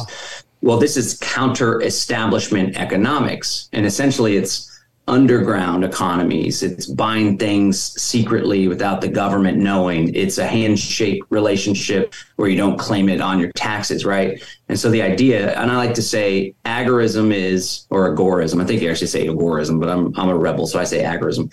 Agorism is, uh, it's not competing with the system. I'm sorry, it's not competing within the system, like vote for me. I'm competing with this other guy. It's competing with the system. And so me and Derrick also call it exit and build strategy. So it's like we got a problem. We don't like this banking system. We don't like this healthcare system. We don't like the public school system. So rather than trying to reform these systems, we're going to exit these systems and build better systems. Or, and when I say exit, like we're talking about true anarchism, totally opting out, like being a total sovereign person. You're completely free. Now, that comes with risk, especially for someone that has built wealth, that has land, a mortgage, a job, a 401k. So the idea is let's build these systems now. Let's get enough people to start participating in these systems. So when we are able to take care of ourselves, provide for our common wants and needs, we can then exit. So it's either exit and build or build to transition to the exit.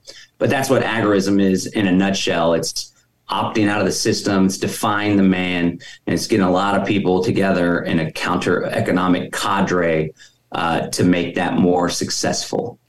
And there needs to be a lot of people. When we did the what was the the, the comedy thing that we did in Texas, Yeah. they needed a lot of help. Like when we got there and they were low on foods, I looked at town. And I was like, bro, this is like the cities are important because it just wasn't it wasn't enough people to, to put it together. Do you know what I'm trying to say? Yeah. There's a lot of missing to that. Well, there's like uh, every there need there's going to be some blanks that need to get filled, obviously, and that's why you need more and more people. More and more people. Everyone has a skill set. They bring mm. people in. I think I, you know, like I say it all the time on the show, and everyone's like, "You always say the same things." Yeah, I do. Okay, that's the show. But it's like the big lie, the Matrix, was that the people who opted out of the Matrix lived miserable lives. And people, there's a lot of people, including myself, that get very scared at the notion of leaving the convenience of the big city. But what's happening is that the inconvenience of the big city is starting to hmm. outweigh the convenience of the big city Yeah. right? And they're starting to take away the things that make the big city fun, right? Like the mm-hmm. the entertainment underbelly of uh, of outlaws that would come to the big city and you'd find crazy events and art districts and they would be pushing the envelope and you know bringing truth to power. Those guys people got ran out.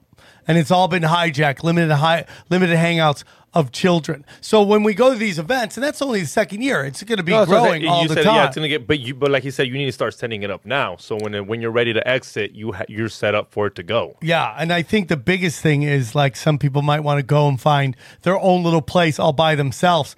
I don't think that's the answer either.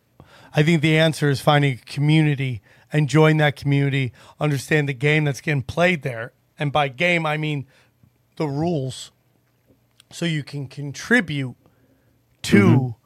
the community and not go in there and try to change it because nobody's doing that's my biggest problem. Like you want to join this movement join the movement. Don't go in there and then change the movement to fit how you see the world. Well, Austin, well austin i mean everything.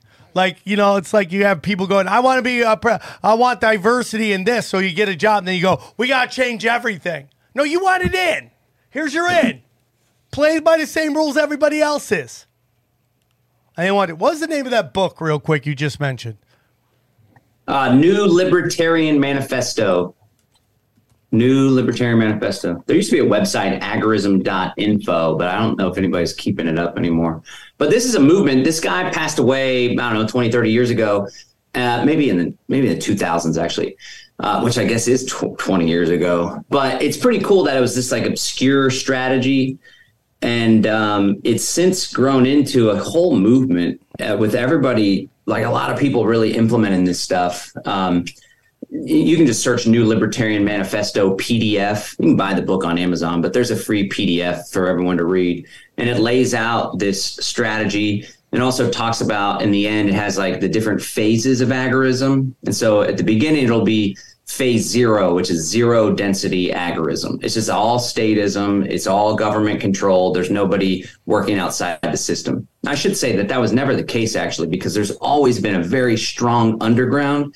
And there was a study done. I don't know the exact number, but they tried to put a number like a GDP on the underground under the books economy. And it's like substantial, crazy, crazy, giant amount of money. And like the more the government squeezes, the bigger the counter economy grows. Like in, 100%. communist, in the Soviet Union, there's a lot of people doing business underground, not philosophically, but because they had to do it to survive.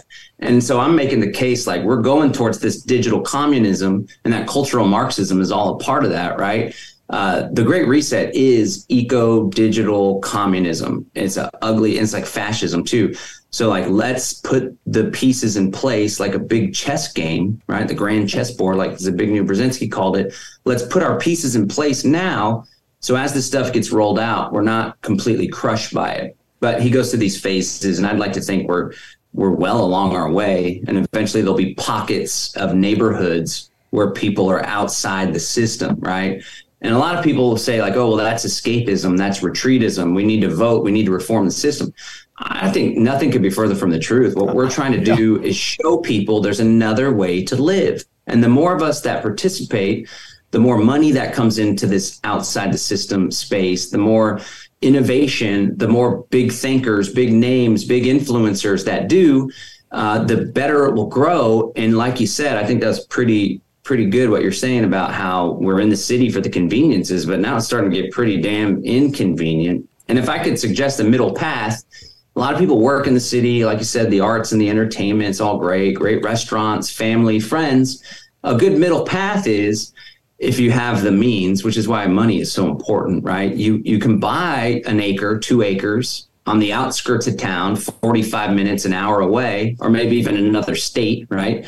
And then you pop an RV on there or a motor home or whatever. That's where you put your bug out supplies. Every once in a while, you take the son out hunting out there or whatever, or you just go hang out there to get the lay of the land. But then you can have in the city, same lifestyle, enjoy the arts, go to work. You got this other place you're slowly but surely building up. And then if crap hits the fan or if the cities become way too authoritarian, at least you have a place to go. Yeah. Not to mention, land is a decent place to put your money. It's a scarce commodity. Yep. And historically, it, even if there's ups and downs, it's always going up.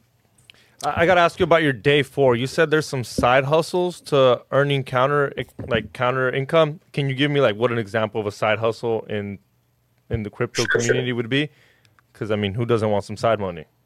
Yeah, yeah, yeah. So this is something I'm an entrepreneur, right? Like we have three companies and we're going to be starting a third, a fourth here pretty soon.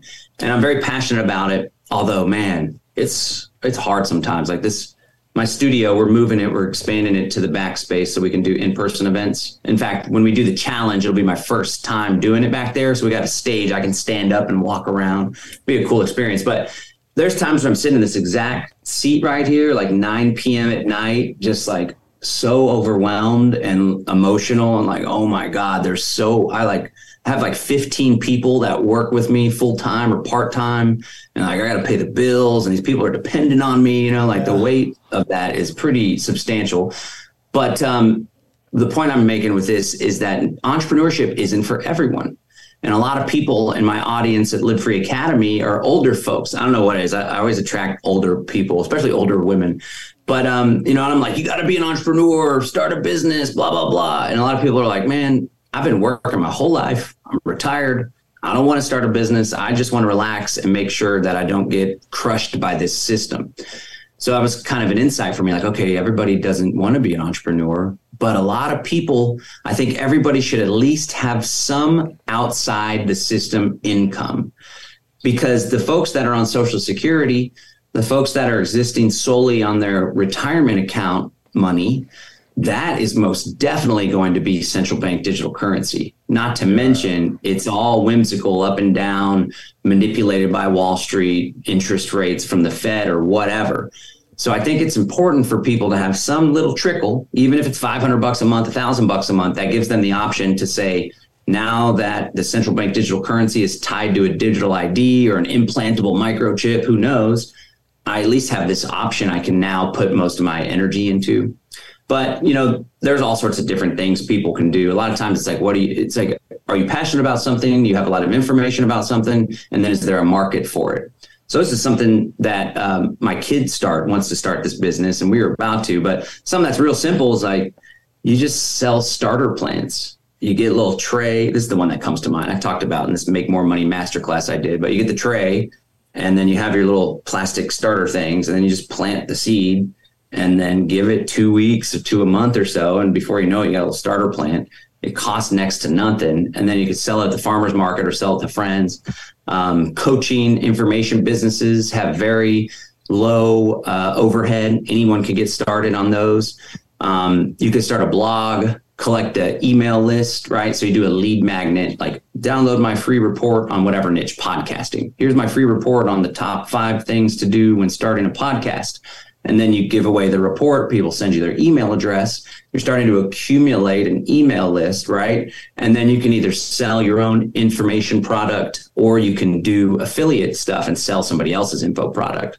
But I mean, there's all sorts of options. And the cool thing about side hustle is you have your your basic, your universal basic, you have your, your main income from your 40 hour a week job or whatever. And by the way, for people that are like, I already have a 40 hour a week job, I don't have a lot of time. There's plenty of time beyond that, right? Or even on your lunch break. But you have this main income. You don't have to abandon that. In fact, I would encourage people not to abandon that. But on the side, Saturday, Sunday, maybe an hour in the morning, hour at night, you can experiment with stuff. And so experience is the greatest teacher. So maybe you launch a little side hustle and it doesn't really pick up. It's too much work than it's worth. So you let it go and you try something else. But maybe it does pick up. And now you start putting a little bit extra energy into it, extra time into it, before you know it, you may find yourself in a position where you're starting to make a decent amount of income from the side hustle. You can decide to abandon the corporate job that you hate and you hate your boss or whatever, and then lean all your energy into the side hustle.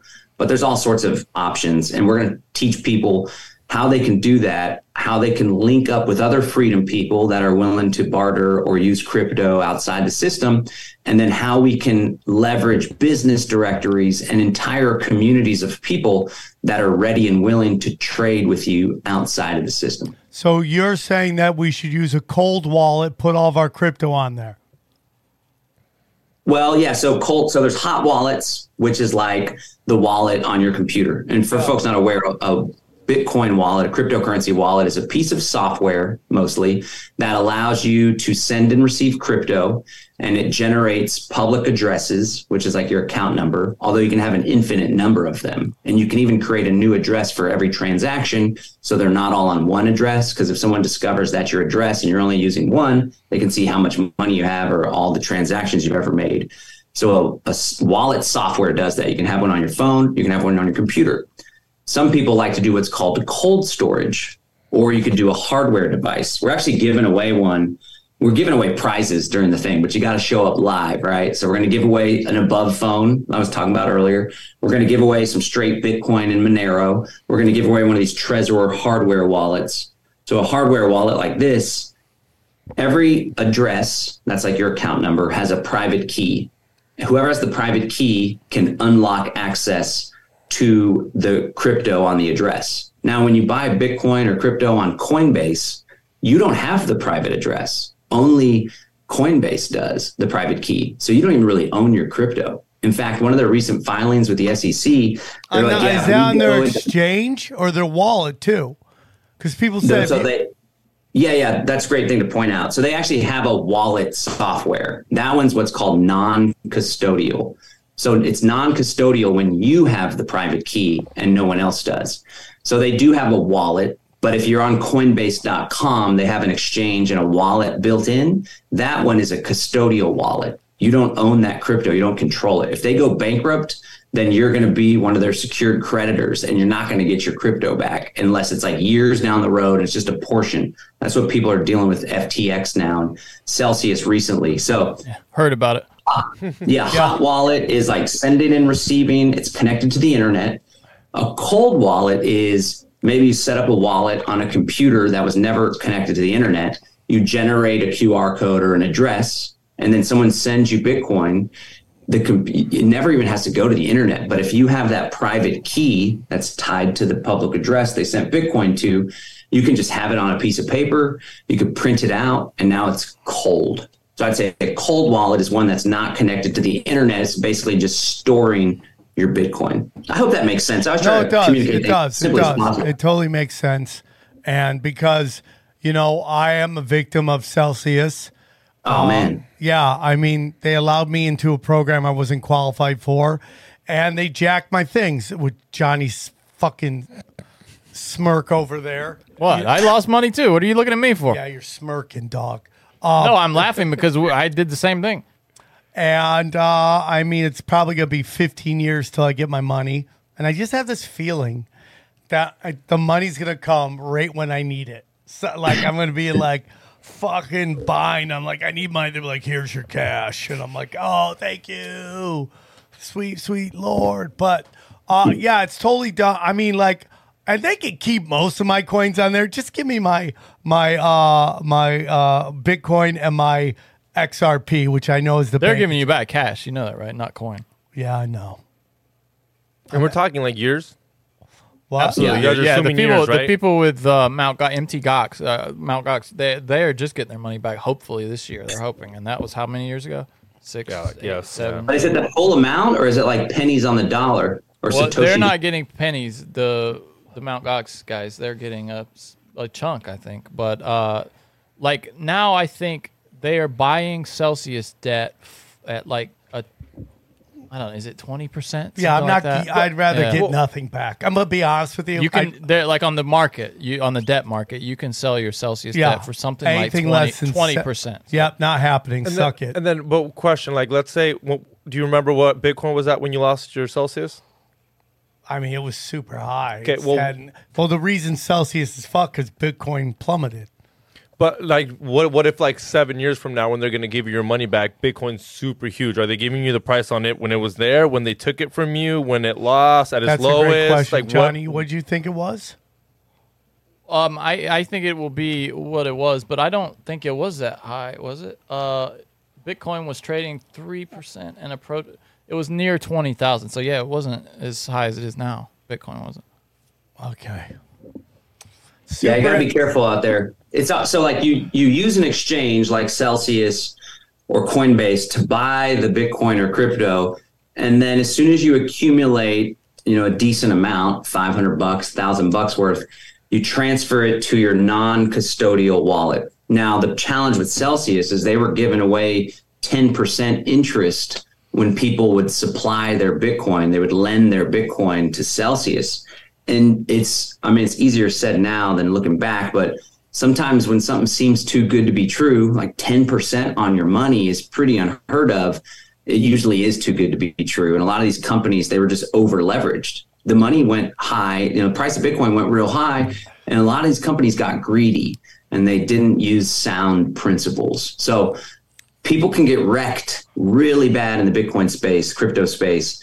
Uh, so it's important that people take the conservative long approach. Uh, I think we're beyond the days of get rich quick when it comes to crypto. Yeah, I miss I'm those not- days. I love Yeah. those. Like, I don't give a fuck as much as it sucked. Those were fun days, bro. We didn't know how good we had it. We're like, dude, jump on Cum Rocket right now. You can make fucking uh, 50 times what you paid for. You're like, oh my God, it was great. And then, Every morning I woke up to look at my Bitcoin. Now I don't even give a fuck. I don't know, just Well, let it I sit mean, it's there. just- Like, back then I used to wake up every morning like, what's it that? has to What's figure it that? out, man. And it's, but what I do find interesting, and then we'll let you go here, uh, John, is like they're crashing crypto as it slowly goes up. But to me, it's just like you're crashing this thing, and then you're telling us we got to be on it. People are going to be so hesitant to deal in any of this stuff if you're constantly like crashing this thing. I mean, like we don't even. I mean, maybe John, you do because you're you seem like a maximalist, which I love, a, a, a positive attitude towards it. But we don't even know how Bitcoin is calculated. Do we really have an understanding? One day it's up, next day it's down. Yeah, I, I try to look up why why I was up this past couple of weeks, and there's no real reason where like, oh look, someone did this, someone did that. No, Well, that's I mean that's just supply and demand, right? And then the pressures of, of how much Bitcoin's. Le- I mean, it's it's a calculation, but we know the factors. I think, right? Do we? I mean, I'm stupid. No, it's just it's um Scarcity and there's still a lot of price man. discovery going on, right? So Bitcoin's relatively new as far as a, a, as far as digital commodities for sure. But I mean, look how long gold's been around, right? So the price is relatively stable. But yeah, it's just classic supply and demand. Um, the more of something you have, the less it tends to be worth. Uh, the higher of demand something is, the more it tends to be worth. And then when you look at the candlesticks, right, the green candlestick means the price went up in that period. Looking at a chart, the red candlestick means the price went down. And so when I study prices, I, I learned that prices go up when there's more people that want to buy something than there are that want to sell something. Prices go down when there's more sellers than buyers. And then there's all sorts of news and there's all sorts of government intervention that has something to do with it.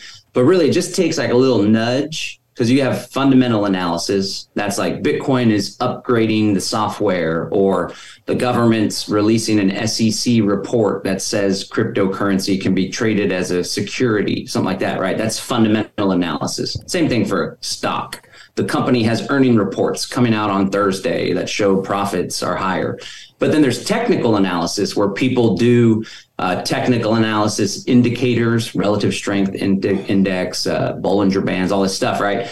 And so it's just like we're, we're watching the charts absent of anything that's really going on. And when there's a little bit of spike and it goes above its little resistance line, then the then people that are trading they go in and buy it up, and so it has this like self fulfilling pro- prophecy basically.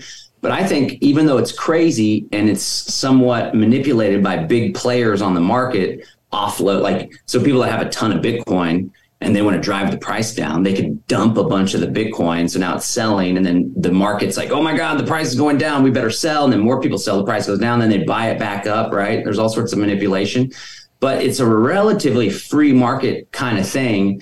And we're still early on in the price discovery. So if if your listeners want a free piece of advice, the most safe way to get involved in Bitcoin is to do what's called dollar cost averaging. So you get together with your wife at the family, or if you're solo, you're just like, I think I believe in Bitcoin. I see the value in it. I think it's going to go up long term in the future. I've determined that I can afford to buy $250 of Bitcoin every month.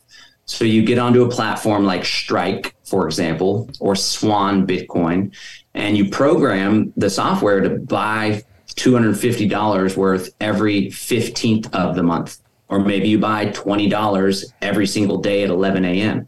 Then the price averages out over time.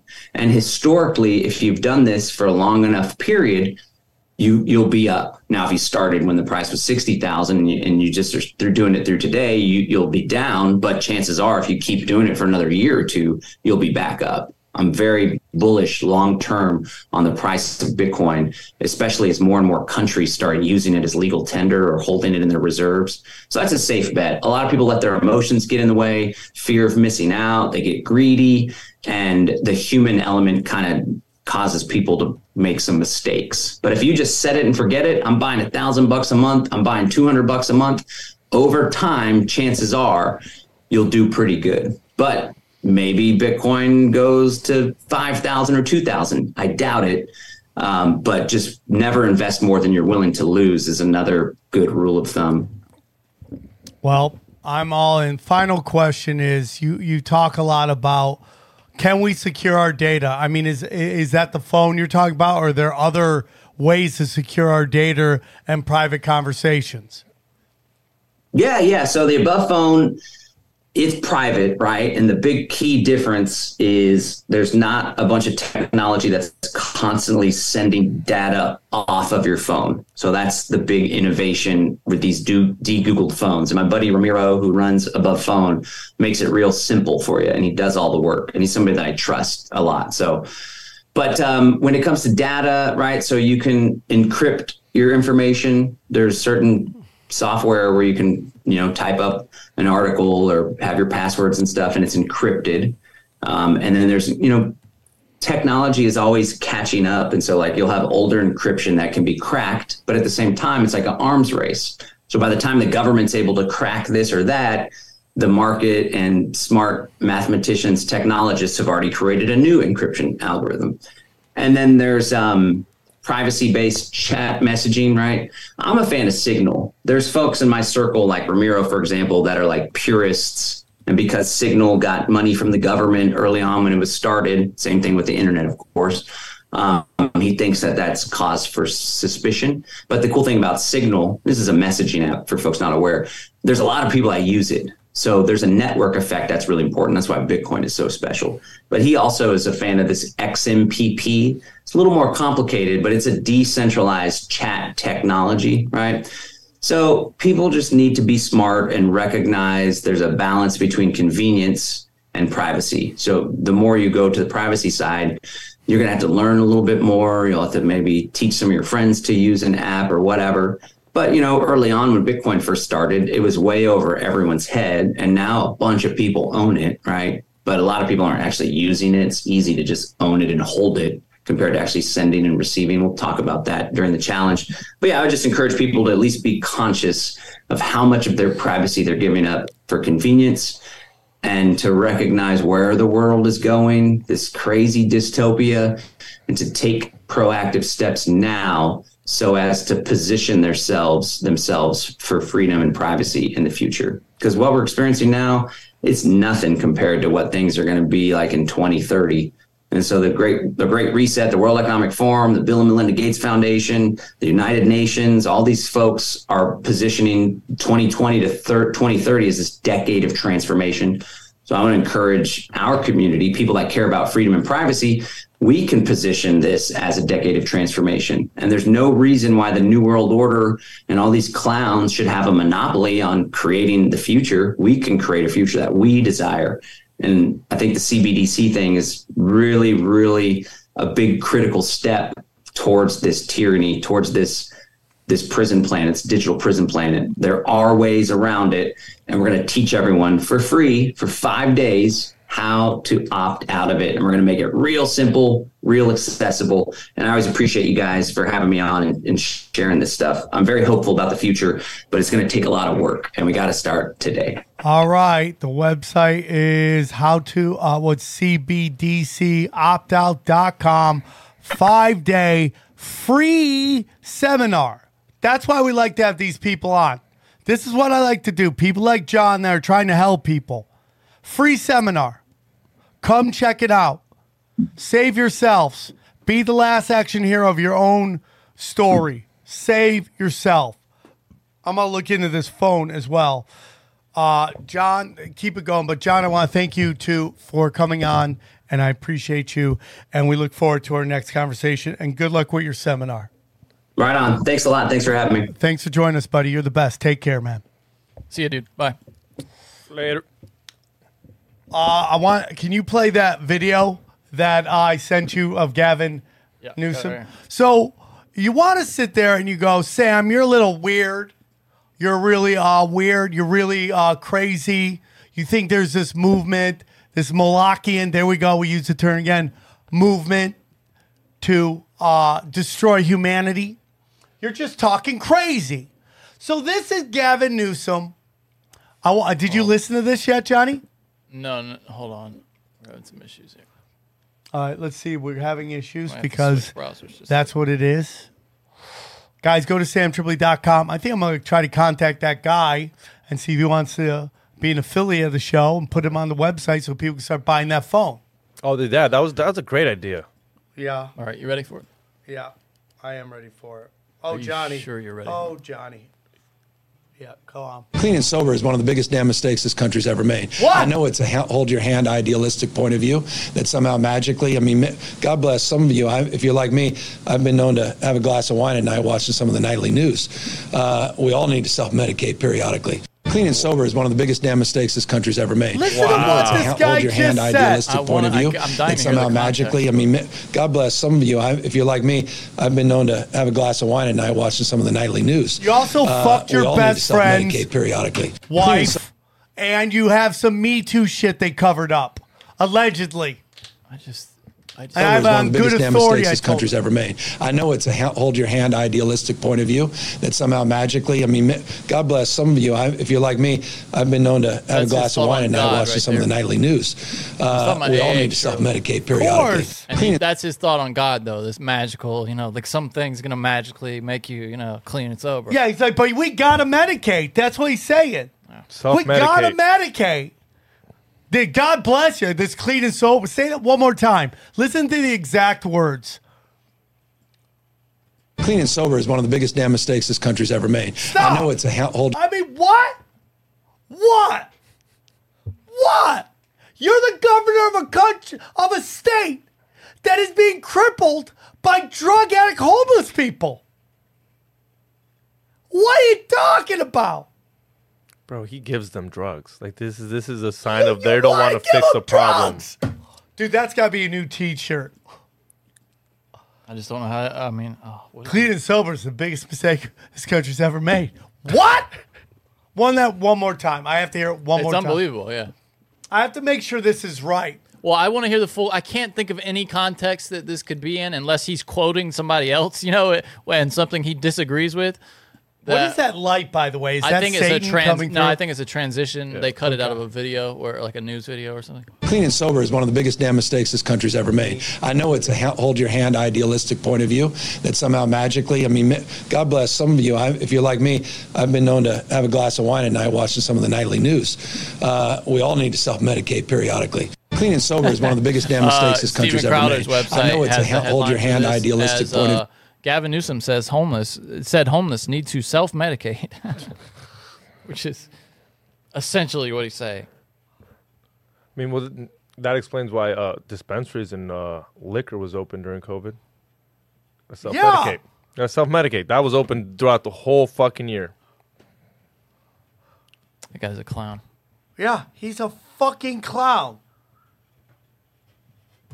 He's a fucking clown.